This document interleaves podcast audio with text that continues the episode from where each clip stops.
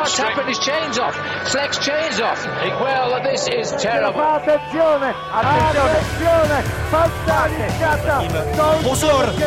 tady máme Krise Fruma bez kola. Muž ve žlutém ježí bez kola. Just going a lot. Oh, here we go. Get across if you can because the 713 to Paris is just about to stop the peloton. Dobrý den a vítejte u nového Velofocus podcastu. Máme za sebou poslední horskou etapu, která rozhodla o všem v celkovém pořadí. Viděli jsme také velký únik Tibota Pinota, nebo bohužel některé docela těžké pády. No o tom všem se pobavíme spolu eh, s Františkem Paďorem. Ahoj Františku. Ahoj Vojto, zdravím všechny diváky a divačky. A já taky zdravím, od mikrofonu zdraví Vojta Jírovec. Eh, slušel by se asi začít u vítěze, kterým byl tady Pogačar, ale já bych možná začal tím, který vlastně se stal um, asi se dá říct největším hrdinou, nebo minimálně největším, oficiálně největším bojovníkem etapy, a to je Thibaut Pino, eh, který předvedl vlastně ve své poslední uh, velké etapě na Tour de France takový solo únik, dá se říct. Uh, ta atmosféra kolem trati byla naprosto fantastická. Uh, jak si to sledoval ty? Dovedeš si představit, že bys jel před uh, na své vlastně domácí hoře, kterou znáš úplně od paty až nahoru, jezdíš tam na tréninky a teď tam stojí tisíce lidí a všichni řvou tvoje jméno, tak dovedeš si představit takovou atmosféru, co to pro ně jako muselo být? Uh, no já musím říct, že to si těžk, člověk může představit jenom těžko, protože nejsme francouzi, nemáme Tour de France, takže úplně člověk si dokáže představit ten rozměr, ale myslím, že to bylo něco obrovského a rozloučení, řekl bych pro něj z Tour de France a i s cyklistikou asi na takhle jakoby nejvyšší úrovni opravdu nádherný a myslím, že si nemohl přát eh, nic jiného nebo nic lepšího. Samozřejmě ještě by bylo lepší, kdyby tu etapu vyhrál a dotáhnul to do konce. Uh, to by byla ta třešnička a o to by to bylo hezčí a strašně, strašně moc se mu to teda osobně přál. Uh, ale myslím, že i takhle to bylo opravdu nádherný a osobně jsem z toho měl husí kůži a uh, oni ty kamery úplně nesnímají nebo ten přenos zvuku v televizi nepřenáší uh, zvuk těch diváků, ale tam uh, v podél té trati, tak to je opravdu kotel jak na nějakém stadionu a, a neslyšíte prostě slova ničeho a teďka to muselo být naprosto šílený, takže uh, nepředstavitelný a myslím, že pro něj uh, zážitek, který, který nikdy nezapomene. No, tu husí kůži neměl si jenom ty, měl jsem ji i já a jak jsem slyšel potom z těch rozhovorů, taky měl i sám Tybo Pino, který um, už dal nějaký rozhovory ve finiši a právě mluvil o tom, jak ta atmosféra byla naprosto neuvěřitelná, jak ho to vlastně i do jisté míry překvapilo, přestože na té Tour de France má obrovskou podporu. Uh, já jsem během té etapy jsem strašně chtěl slyšet nějaký komentář uh, nebo nějaký záběry z aut Marka Madiota, z auta FDŽ, což si myslím, že by určitě stálo za to, protože to je velmi emotivní člověk a už u některých minulých vítězství Tybota Pinota, tak ty videa právě s Madiotem myslím, že stojí hodně za to, tak doufám, že se objeví uh, třeba i nějaké po téhle etapě, ale každopádně Pino byl vlastně dojet na tom závěrečném kopci, asi doplatil teda na to, že to byla poslední etapa, kde vlastně všichni chtěli nějak jako uspět, možná v případě tady Pogačera trošku napravit dojem po tom závěrečném nebo tom krachu v tom závěrečném týdnu, co se týče jeho eh, celkového pořadí. Eh, pak to vlastně dospělo až do finiše, hm, dá se říct, pěti nejlepších vrchařů eh, celé Tour de France, kde triumfoval tady Pogačar. Myslíš si teda, že jako napravil do, do, do značné míry prostě ten hm, dojem z té hm, úterní a středeční etapy, kdy jako jasně nestačil, ale teďka se nějak jako do určitý míry vykoupil za to nepovedený uh, vystoupení v těle těch etapách. Myslíš Pogačara teďka? Pogačara, jo, jo. jo, jo. A já ještě k té předposlední etapě, nebo trošku jakoby ze široka, tak uh, vlastně dneska uspět uh, bylo strašně těžký, možná ještě těžší než v těch ostatních etapách, protože přesně jak si řekl, tak uh, to byla v zásadě poslední taková, řekněme, etapa před tour před, tou, před tím dojezdem na Champs-Élysées, což je eh, tradičně sprint, takže eh, dneska každý, kdo měl ještě trošku zbytek sil, eh, tak je na té silnici prostě nechal a nikdo už vlastně nepřemýšlel o tom, že má šetřit síly, aby příští, aby další den ještě přežil a přejel hory a tak dále. Ale opravdu všichni tam prostě dneska na té silnici nechali nechali úplně všechno, takže o to víc vyniká ten výkon Pinota, což ukazuje, jak skvěle na tom je a jak je stále výborný závodník a smekám před ním, ale samozřejmě není, není zase úplně nejlepší, takže ve finále si to prostě rozdali ty, kteří na té letošní tur byli, byli úplně nejlepší a myslím, že to byla super tečka. A k tomu Pogačarovi, tak řekl bych, že nevím, jestli napravil dojem, nebo jestli měl co napravovat jako v zásadě. Z mýho pohledu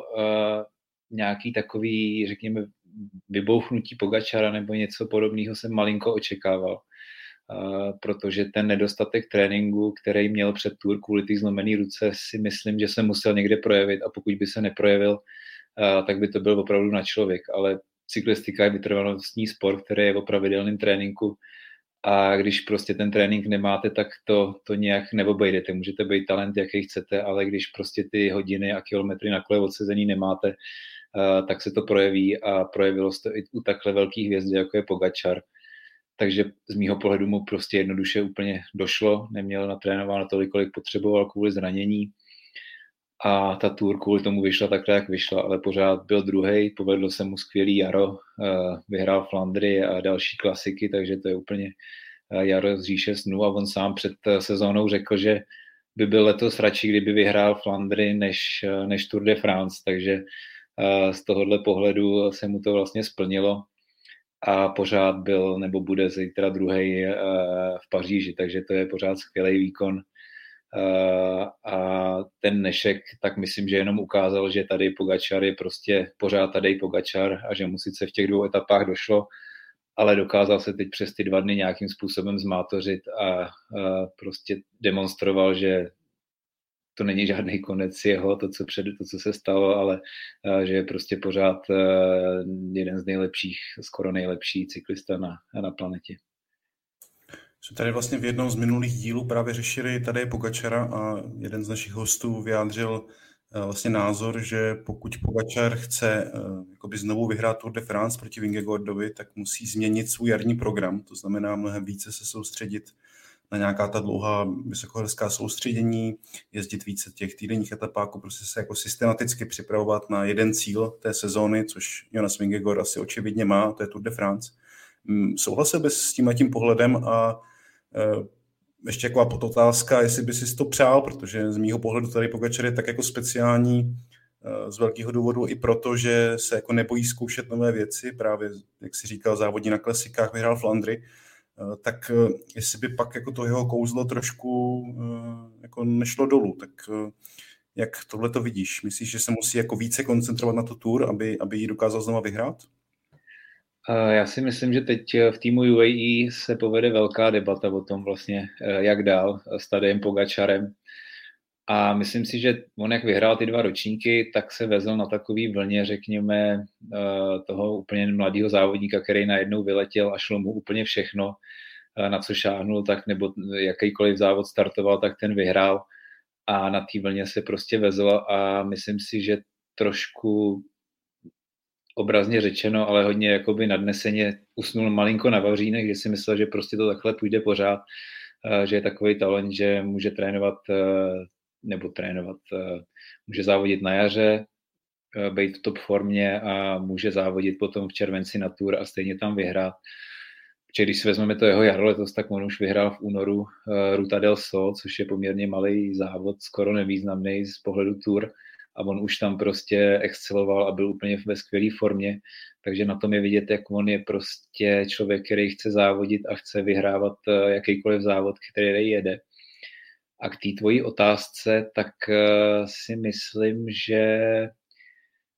je vůbec otázkou, jestli jde něco z takového stadiem Pogačarem udělat, jestli vlastně ten tým ho dokáže stimulovat k tomu, aby opustil to, co je mu přirozený, vlastně to, že chce závodit eh, na jaře, v, eh, potom v červenci na Tour a pak třeba ještě na podzim na mistrovství světa. A, a nebo jestli vlastně se trošku uklidní a bude se strukturovaně připravovat na Tour, což je trošku malinko, si myslím, pro něj by mohlo být malinko nudný a tak, jak ho pozoruju, tak to pro něj není přirozený. Takže z mýho pohledu na tu otázku, jestli by mě to bavilo, tak já musím říct, že mě baví Pogačar takhle, jak je. A že to je vlastně takový, řekněme, i klasikář výborný a zároveň skvělý závodník na tady ty Grand Tours. A já osobně bych ho asi nenutil, nebo ne, obrazně řečeno neznásilňoval do nějaký pozice, která mu není vlastní, protože by to mohlo u něj vést k nějaký nespokojenosti a, a tak dál. Takže z mýho pohledu bych to asi úplně nějak, nějak nehrotil a nechal bych to takhle, takhle na něm, protože jako mě osobně, mě to prostě baví, tak jak on závodí, potom se takhle se střetnou s Vingegaardem, který je zase úplně protiklad a zase na té tour máme takový proti sobě přesně dva, dva různý přístupy a o to je to zajímavější, než kdyby tam byly dva prostě strukturované týmy, který prostě mají přesně danou přípravu a vědí, jak je výkon a tak dál. A směřuje jenom k té tour a vlastně by to mohlo být malinko nudný než takováhle organická vlastně záležitost, kterou jsme mohli tady pozorovat a vlastně i hlavně díky tomu, jak, jak to závodění Pogačar pojímá, že vlastně utočil od první etapy a závodilo se, takže podle mě je pro něj tahle pozice prostě přirozená a, a osobně bych ji neměnil na ní, protože si myslím, že může vyhrávat klasiky, může vyhrávat kratší etapáky, týdenní etapáky a pak třeba i Grand Tours a naopak to ukazuje, jak, jak je prostě komplexní, což vlastně zase Vingegaard není, jo? takže sice vyhraje Tour, ale nemá klasiky a tak dále, takže jako pak je otázka, je víc ten, kdo vyhrál Tour, nebo ten, kdo byl druhý na Tour a vyhrál přitom Flandry a tak dále. Takže, protože třeba když to vezmeme, ta diskuze, která se vedla po Flandrech, tak v té době všichni říkali, Pogačar je nejlepší závodník na světě, dokáže být mezi prostě třema nejlepšíma na Tour v červenci a přitom tady na kostkách poráží Van der a Van Arta, který na kostkách vyhráli, vyrostli. A všichni říkali, že to je nepochopitelný, je to nejlepší, nejlepší závodník na světě, takže vždycky jako teď to vypadá, že nejlepší je Vingegaard a že třeba Pogačar by se měl nějak změnit, aby mohl konkurovat, ale zase třeba příští rok, když Eh, pojede Pogačar Flandry na výsledky, tak zase v únoru se bude, nebo po Flandrech se bude říkat, tyho Pogačar je nejlepší závodník na světě a Vingegaard nikdy by nevyhrál klasiku, takže asi tak z mýho pohledu a vždycky se to vnímá vlastně po té aktuální události.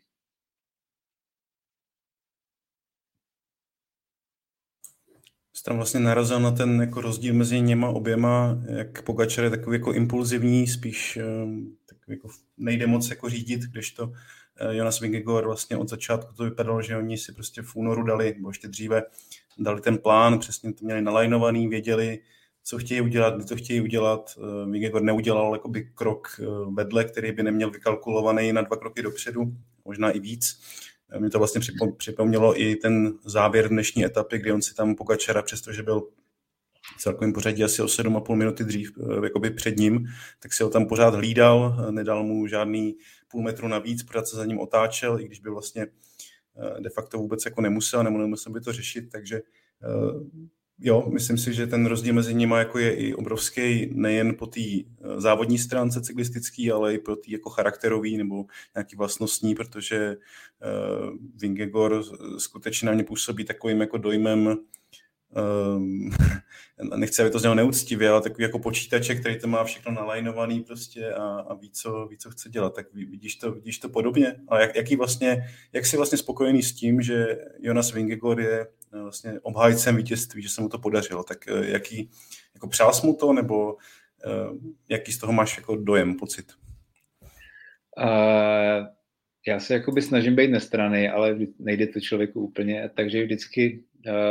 se přistihnu při tom, že když tyhle dva proti sobě závodějí, uh, tak uh, spíš fandím Pogačarovi. A když jsem viděl, že prostě mu někde odjel, že třeba už té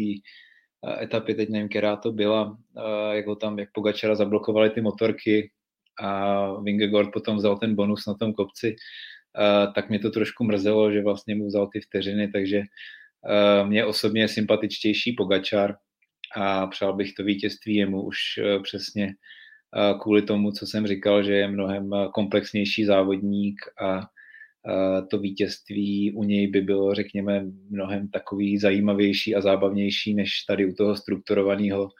Vingegaarda, který přesně jede jako stroj a má přesně, jaký výkon je a ten tým prostě je extrémně vědecky založený a je to trošku podle mě Jumbo dneska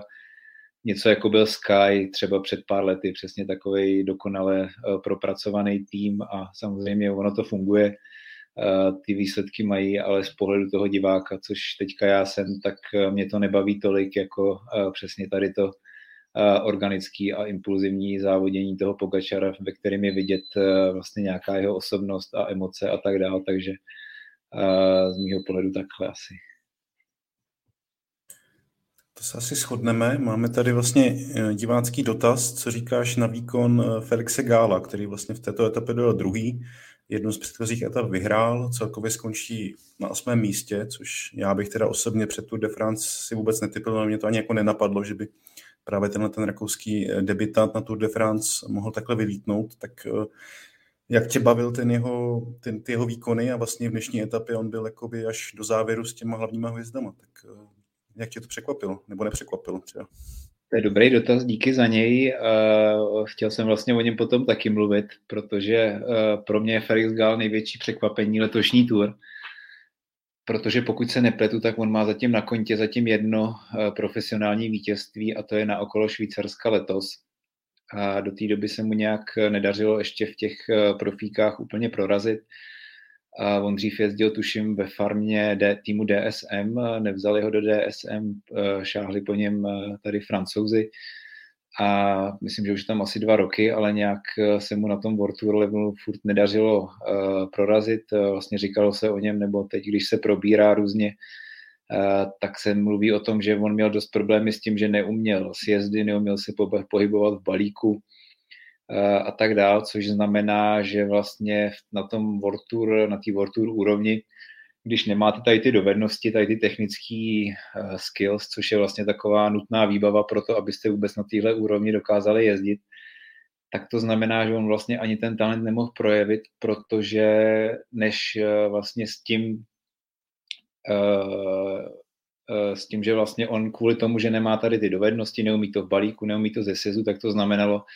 že on během těch etap eh, ztratil strašně moc sil eh, kvůli tomu, že tam, kde ostatní šetří a projíždějí zatáčky, nemusí si za nima nastupovat, nemusí si nastupovat v balíku, bojovat v opozici tolik jako on, eh, tak vlastně kvůli tomu ztratil spoustu sil, který mu potom chyběly v závěru třeba pod tím finálním kopcem, takže on vlastně už pod ten kopec přijel na limitu a znamenalo to, že, nebo potom to vypadalo, že třeba nemá ten výkon, ale ten, on ten výkon v sobě určitě měl, jenom ho přesně neuměl tady kvůli těmhle věcem prodat a je vidět, že prostě v tom posledním roce závodnicky strašně moc vyrost a dokázal vlastně zvládnout tady ty, řekněme, základy uh, závodníka na World Tour úrovni a teď to dokáže takhle, takhle prodávat, ale uh, je to samozřejmě, to nechci říkat, že bych tohle to věděl předtím, nebo že bych si Gala nějak všímal, uh, Gala si teďka všímají v poslední době všichni, takže to přesně tady o tom se baví a je to obrovský překvapení a myslím, že i by to mohl být příslip do budoucna, že by to mohl být jeden z těch dalších eh, Grand Tour, vlastně, jak se říká, contenders. Uh, takže obrovský přesvěd, uh, překvapení a, a opravdu skvělý výkon.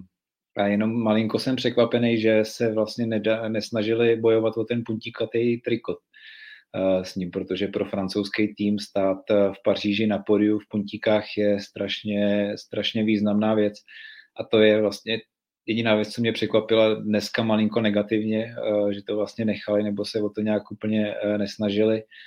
a bojovali nebo snažili se vlastně udržet eh, tu top ten a případně v závěru, jak jsme viděli, tak bojovat ještě o etapu.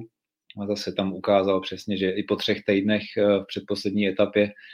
vlastně byl skoro jediný, kdo dokázal jet s Vingegordem a s Pogačarem, takže to zase ukazuje, jak, jak skvělý závodník to je, když ještě dneska po třech týdnech má tolik sil. Takže uh, za mě uh, obrovský překvapení a zároveň eh, si myslím, že velký, velký příslip, příslip do budoucna a bylo skvělý, skvělý ho pozorovat. Teďka si vzpomínám, jak jsme v jedné té etapě v prvním týdnu řešili, že a že DR někde zbytečně tahali a sjížděli nějaký únik, který úplně sjíždět nemuseli a bavili jsme se o tom, že možná jedou kvůli Gálovi, který v té době byl asi 18. a ztratil, ztratil asi 4 minuty do desítky a my jsme říkali,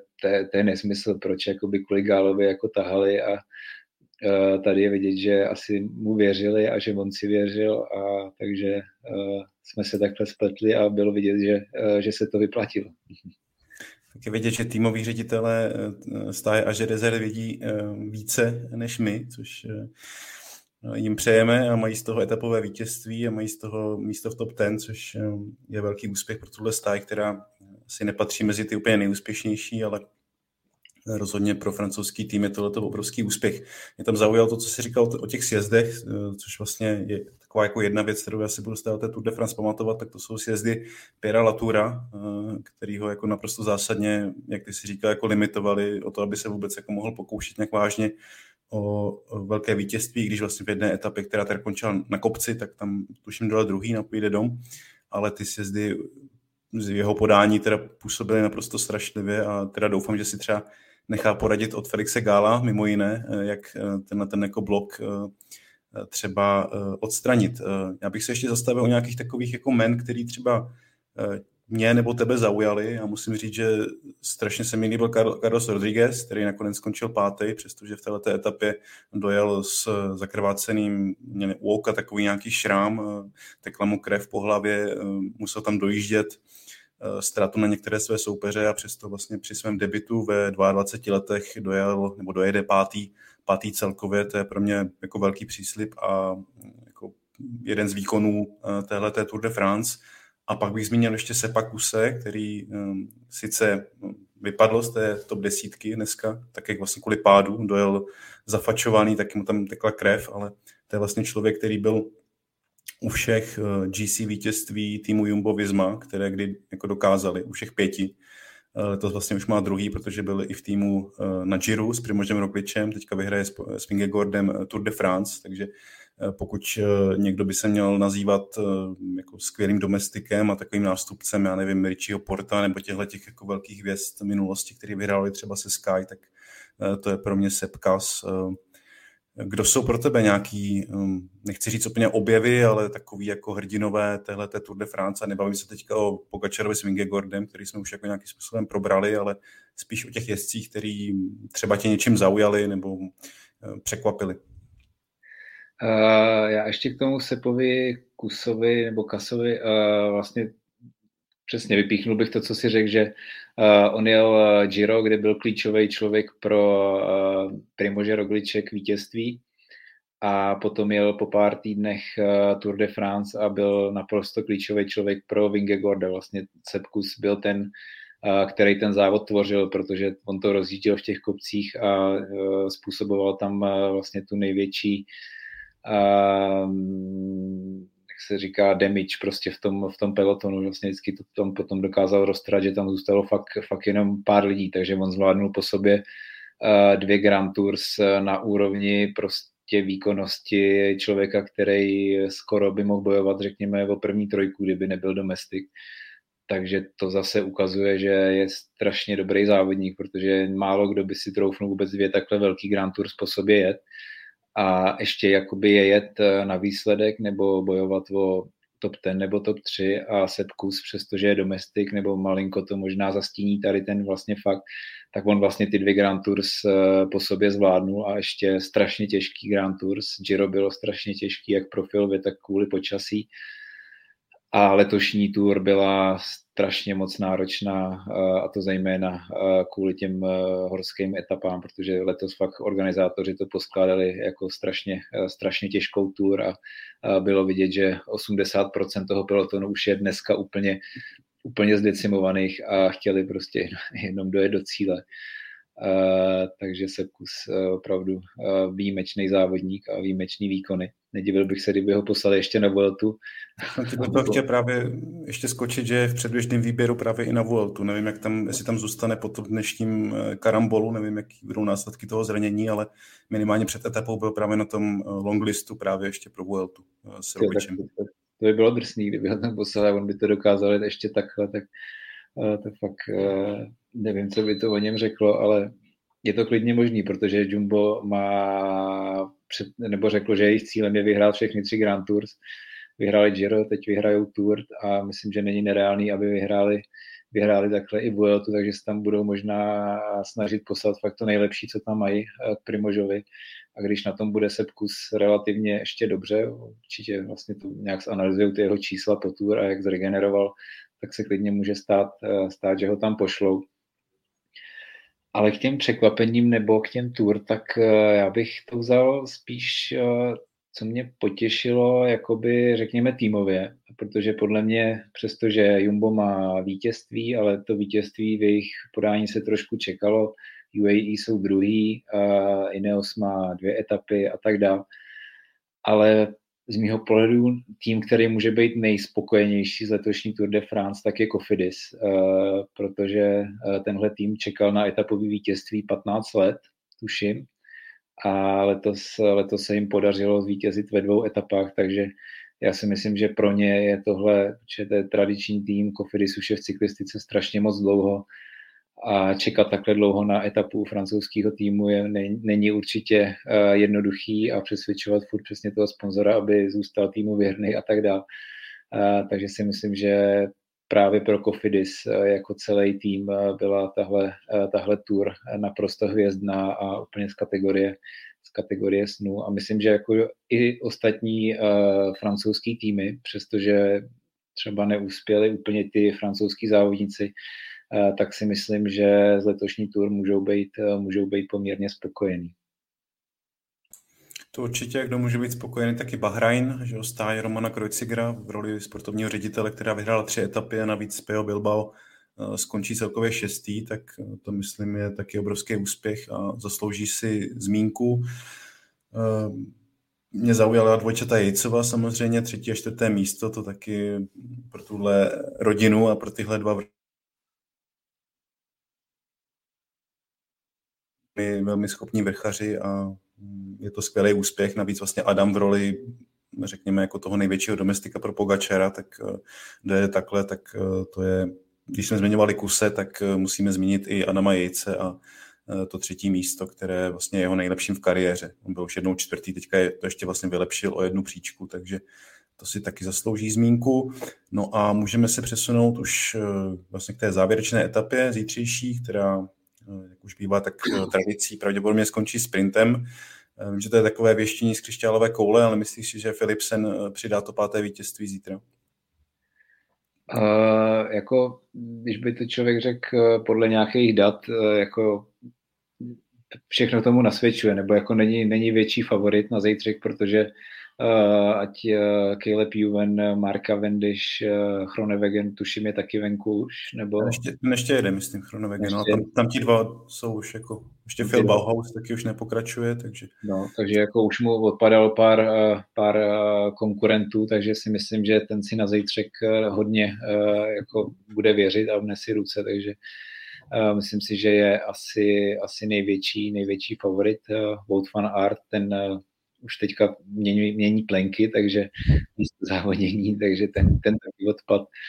Uh, takže moc vlastně takových těch lidí, který jako by člověk považoval za další top favority na tu etapu, uh, tam není, takže si myslím, že jako všechno hraje do karet,